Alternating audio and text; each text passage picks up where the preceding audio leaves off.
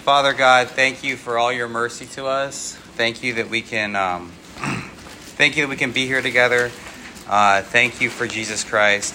Thank you for giving us your word, and thank you for uh, providing uh, food for us um, and giving us the things we need. We pray, Lord, that as we uh, look to your word together, that you would be glorified, and that you would be um, that you would be causing causing us to uh, set our hearts and our minds on you. We pray this in Jesus' name. Amen. All right, so um, we've been talking about when I've been here. We've been talking about the the I am statements of Jesus, so we can know more about Jesus, know who who he was, who he claimed to be. Um, so so there's several I am statements in the book of John that we've talked about our, already, and we're getting to our, our, our next one today. So I'm going to read the passage here out of John 14, starting with verse 1. Let not your hearts be troubled. Believe in God, believe also in me. In my Father's house are many rooms. If it were not so, would I have told you that I go to prepare a place for you? And if I go and prepare a place for you, I will come again and will take you to myself, that where I am, you may be also. And you know the way to where I am going. Thomas said to him, Lord, we do not know where you are going. How can we know the way? Jesus said to him, I am the way, and the truth, and the life. No one comes to the Father except through me. So we see here when we start that, uh, that the disciples' hearts are troubled. Um, that's the first thing Jesus said is Jesus says, let not your hearts be troubled because he knows that they are. That there's something tr- troubling them or bothering them. And if we look at the context of what's going on uh, when Jesus says this, the context is uh, Jesus' Last Supper with his disciples. And he's just told them, just in the in the last verses of, of, of chapter 13 that came right before this, he's told them some things that, that are troubling them. He's told them some very troubling things. First, in, uh, in, in 1321, it says, it actually says Jesus was troubled. It says, after saying these things, Jesus was troubled in his spirit and testified, Truly, truly, I say to you, one of you will betray me. And then, um, then a little further down in verse 33, he tells them, Little children, yet a little while I am with you. You will seek me, and just as I said to the Jews, so now I say to you, Where I am going, you cannot come. And then, uh, then a, a, little bit after that, Simon, Simon Peter, you know, one of the leaders of the disciples, Simon Peter said to him, Lord, where are you going? Jesus answered him, Where I am going, you cannot follow me now, but you will follow afterward. Peter said to him, Lord, why can I not follow you now? I will lay down my life for you. Jesus answered, Will you lay down your life for me? Truly I say to you, the the rooster will not crow till you have denied me three times. So these are the things that are troubling them right in that moment. They've just been told that Jesus Jesus told them that he's being taken away. He's told them that he's going to be betrayed by one of them. He's told them that Peter he's told Peter that Peter's going to deny him. So that's very troubling to them. I mean, these are men who these are these are the 12 disciples or um, um, the 11 disciples at that point. Judas has left. But these are the men that have that have been following Jesus for the last 2 or 3 years, been with him through his ministry, seen his miracles, and their life is focused on Jesus. And now he says that he's going away. And not only that, but then they have now to question and doubt their own faithfulness to him because he's told him, he's told them that he's going to be betrayed. He's told them Peter's going to deny him. Um, so their hearts are very troubled about those things. And in some ways, our hearts, our hearts are troubled now even as uh, even as if we even if we believe in Jesus Christ, even if we're Christians, sometimes our hearts are troubled because our fellowship with God that we have in this life is incomplete. You know, there's times where we feel feel the presence of God, or where we're um, feel the closeness of Him, like if we're reading in His Word, or we're singing a song, or hearing a, a sermon. Sometimes I mean, at least for myself, I know sometimes I'll have the feeling, the thought of, okay, this is it. This is this is what it's really about. This is being close to Jesus. And then, you know, snap back to reality, have to deal with, have to go to work the next day, or have to deal with, you know, issues at home with with kids, and and then you know, then that that we have fellowship with Jesus, with God in this life, but it's an incomplete fellowship. It's a fellowship that is not it doesn't. It's it's not like after after we die and we're with God that we'll have complete fellowship with Him, because we still deal with the troubles of this world. And non-believers, if you don't believe in Jesus Christ today, if you're not following Him and you haven't repented of your sins and trusted in Him, then really you should be troubled. Like the disciples' hearts were troubled here, you should be troubled if you don't know Jesus Christ, because that means there's a separation between you and God that your sin separates you from God, and that if, if you were to die, you would be you would be apart from God and actually um, judged by God. So, so just so in a similar way to the disciples having their hearts troubled, there's ways that we have our hearts troubled, or actually even maybe should if they're not troubled. But Jesus tells them in uh, in verse in in uh, in in verse 2 he can or verse 1 he continues he says believe in god believe also in me. And he was saying this to people who were, who did believe. I mean they already believed in god. These were all all the disciples were they were jewish. They've been brought up to believe in god. And they're people who have chosen to follow jesus with their lives. So obviously they have some belief in him. But he's telling them not just that yeah you believe but believe this specific promise believe this promise that I'm going to give you. And then he goes on to say in, in verses 2 and 3, he says, In my Father's house are many rooms. If it were not so, would I have told you that I go to prepare a place for you? And if I go and prepare a place for you, I will come again and will take you to myself, that where I am, you may be also. So, He's telling them that there is, he's giving them this promise. And this promise is that there is there is a place there is this he, he refers to it as as my father's house there's a place where they can be with god where they can be with god and where they can be with jesus forever and that place well he tells he tells his disciples that's a place prepared for you that i prepared a place there for you to be with me and to be with my father forever and um, so I mean, and we could we could call we could call this heaven, this place he's talking about. And you know, the Bible uh, tells us some about heaven, but it actually, in some ways, doesn't tell us as much as we might expect. Um, but we do get some some glimpses of what of what heaven is like, some glimpses of what being with God will be like. And uh, one place where we see that is in the book of Ephesians. In chapter two, it says it says about that God raises us up with him and seated us with him in the heavenly places in Christ Jesus. And it's actually saying then that that's what's already happened to believers spiritually, that we're already seated, um, that we're already seated in the heavenly places with Christ Jesus. But we know that that Christ Jesus, that Jesus is at the at the at the right hand of the Father, ruling in heaven, and that and that and we have the hope that we'll be with Him like like he said that that where he is, that we will be also. So so Jesus gives them this promise that this is why their hearts don't need to be troubled, even though they're dealing with uh, with this um, with the process uh, with Jesus being taken away from them.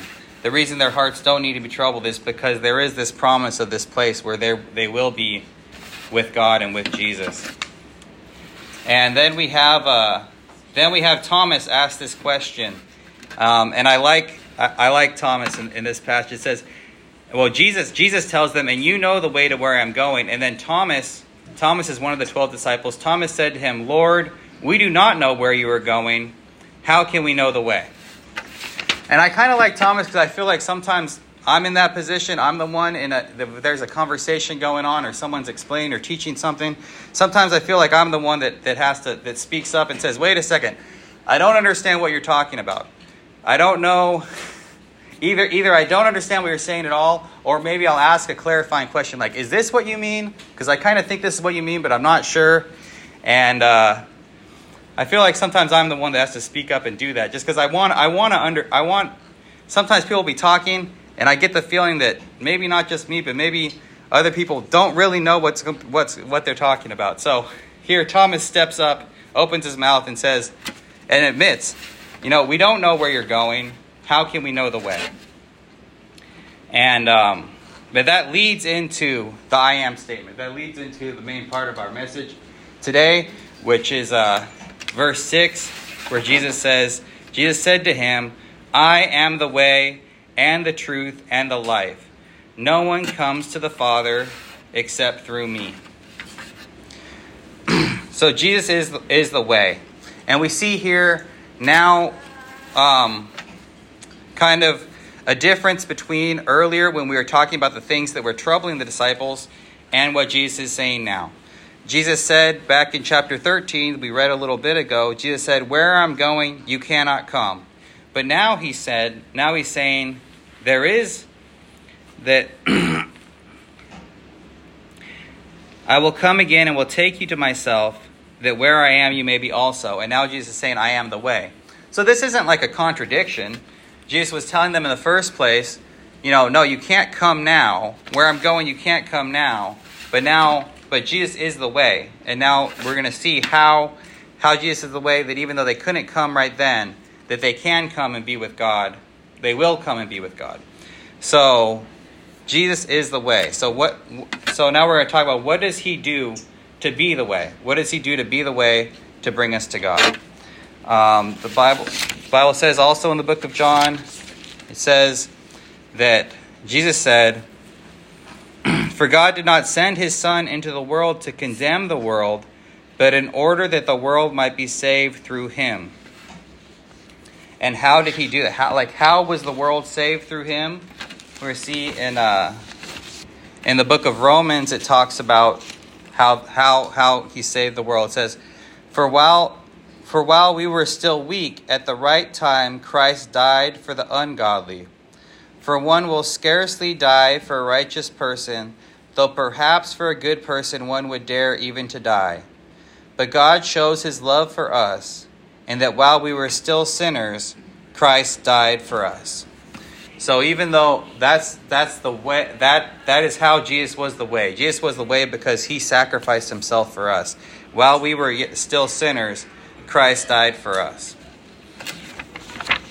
And then one more scripture about that we find in uh, 1 Peter. He himself bore, bore our sins in his body on the tree that we might die to sin and live to righteousness. By his wounds you have been healed. So he bore our sin for us. He died on the cross for our sins, and by his wounds we will he, we were we were healed. This is this is the good news. This is the gospel. This is the message that we proclaim, and um, this is the answer to the troubles. This is the answer to the troubles that the disciples had, and the troubles that, that we have they had the, the trouble of, of Jesus going away, but the way that they're going to be brought back together is because Jesus bore their sin on the cross. And the way that we can have peace with God is that Jesus is that Jesus bore our sin on the cross and we can be forgiven for our sins. If we repent of our sins and believe in Jesus Christ that he died for our sins and rose again from the dead, that we will be saved and we can have this promise of being being with the Father and being with the Son. And Jesus also he says, "I'm the way." He also says, "I'm the truth." And we see that he's the, that he's actually the standard of what's true. We can know whether or not something's true by what does it line up with what Jesus said, or does it not line up with what Jesus said. You know, Jesus dealt with a lot of opposition in his life. He dealt with a lot of lies, basically, people that were opposing him. And he talked about how he, how those who opposed him, who were against him, were speaking lies, and how he was the truth. In uh, in John chapter eight, it says, Jesus said to them, "If God were your Father, you would love me, for I came from God, and I am here. I came not of my own accord, but He sent me." Why do you not understand what I say? It is because you cannot bear to hear my word. You are of your father, the devil, and your will is to do your father's desires. He was a murderer from the beginning and does not stand in the truth, because there is no truth in him. When he lies, he speaks out of his own character, for he is a liar and the father of lies. But because I tell the truth, you do not believe me. Which one of you convicts me of sin? If I tell the truth, why do you not believe me? Whoever is of God hears the words of God. The reason why you do not hear them is that you are not of God. So he's saying, you know, this is the opposite of Jesus is is uh, like Satan, the father of lies. But he's saying, but he's the truth. And also he says he's the he's the life. He's the way, truth, and the life and he is um, he's the way to eternal life like we've been talking about. He's the way to be with the father to be in the father's house eternally. And he's also the way to life the way to life like even, before we die even even between now and the day we die the way to truly have life is to follow jesus.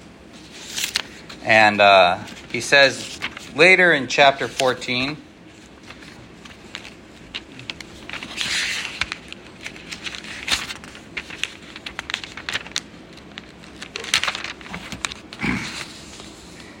He says, Whoever has my commandments and keeps them, he it is who loves me. And he who loves me will be loved by my Father, and I will love him and manifest myself to him. So that's a good promise for us. That's a promise for us that are as um, that if as we live the Christian life, as we follow His commandments to love God and to love our neighbor, to be faithful to Him, that His promise to us is that we'll be loved by the Father and will be loved by Jesus, and He'll manifest Himself to us. And um, also, the last verse I'll share with you is uh, from First John, or last passage. It says, it's the very beginning of the, of the letter of First John. It says, That which was from the beginning, which we have heard, which we have seen with our eyes, which we looked upon and have touched with our hands concerning the word of life. And the life was made manifest, and we have seen it and testify to it, and proclaim to you the eternal life, which was with the Father and was made manifest to us. That which, which we have seen and heard and proclaim also to you, so that, so that you too may have fellowship with us. And indeed, our fellowship is with the Father and with his Son, Jesus Christ. You see, what life, what life is really about is about fellowship with God to have fellowship with the Father and the Son. And that's something we, we have through Jesus. And as he, the last thing he says about himself, he says, I'm the way, the truth, and life. And the last thing he says is, No one comes to the Father except through me, because he's the, he's the only way. He's the only way to the Father. And you might wonder, well, why, why is he the only way to the Father? Because he's, and it's pretty much a review of what we've already said because he's the only one who's, who died on the cross for our sins. He's the only one who dealt with our biggest problem. The biggest problem that all of us have is that we're sinners, and because of our sins, we're separated from God, and we're actually deserved to be punished by God. And no one else has, has solved this problem. No other teaching, no other religion, no other technology, can, has dealt with this with this issue, with our biggest problem. Only Jesus Christ has dealt with this issue by dying on the cross for us. So that's that's that's why he's the only way, and he's the only way that there.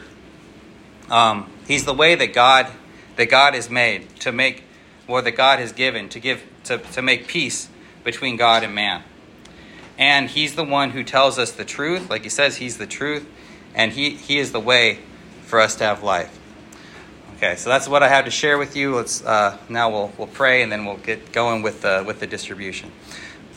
Father God, uh, thank thank you again that we could be here. Thank you for Jesus Christ. Thank you for giving us your word. We pray, Lord, that you would work in the hearts and the lives of the people here, that your spirit would be at work, and that you would be um, drawing us to believe in Jesus Christ and to follow you. We pray, Lord, that you would bless everyone here, provide for them, provide for uh, the things that they need, that you would bless their health and their families. And we pray this in Jesus' name. Amen.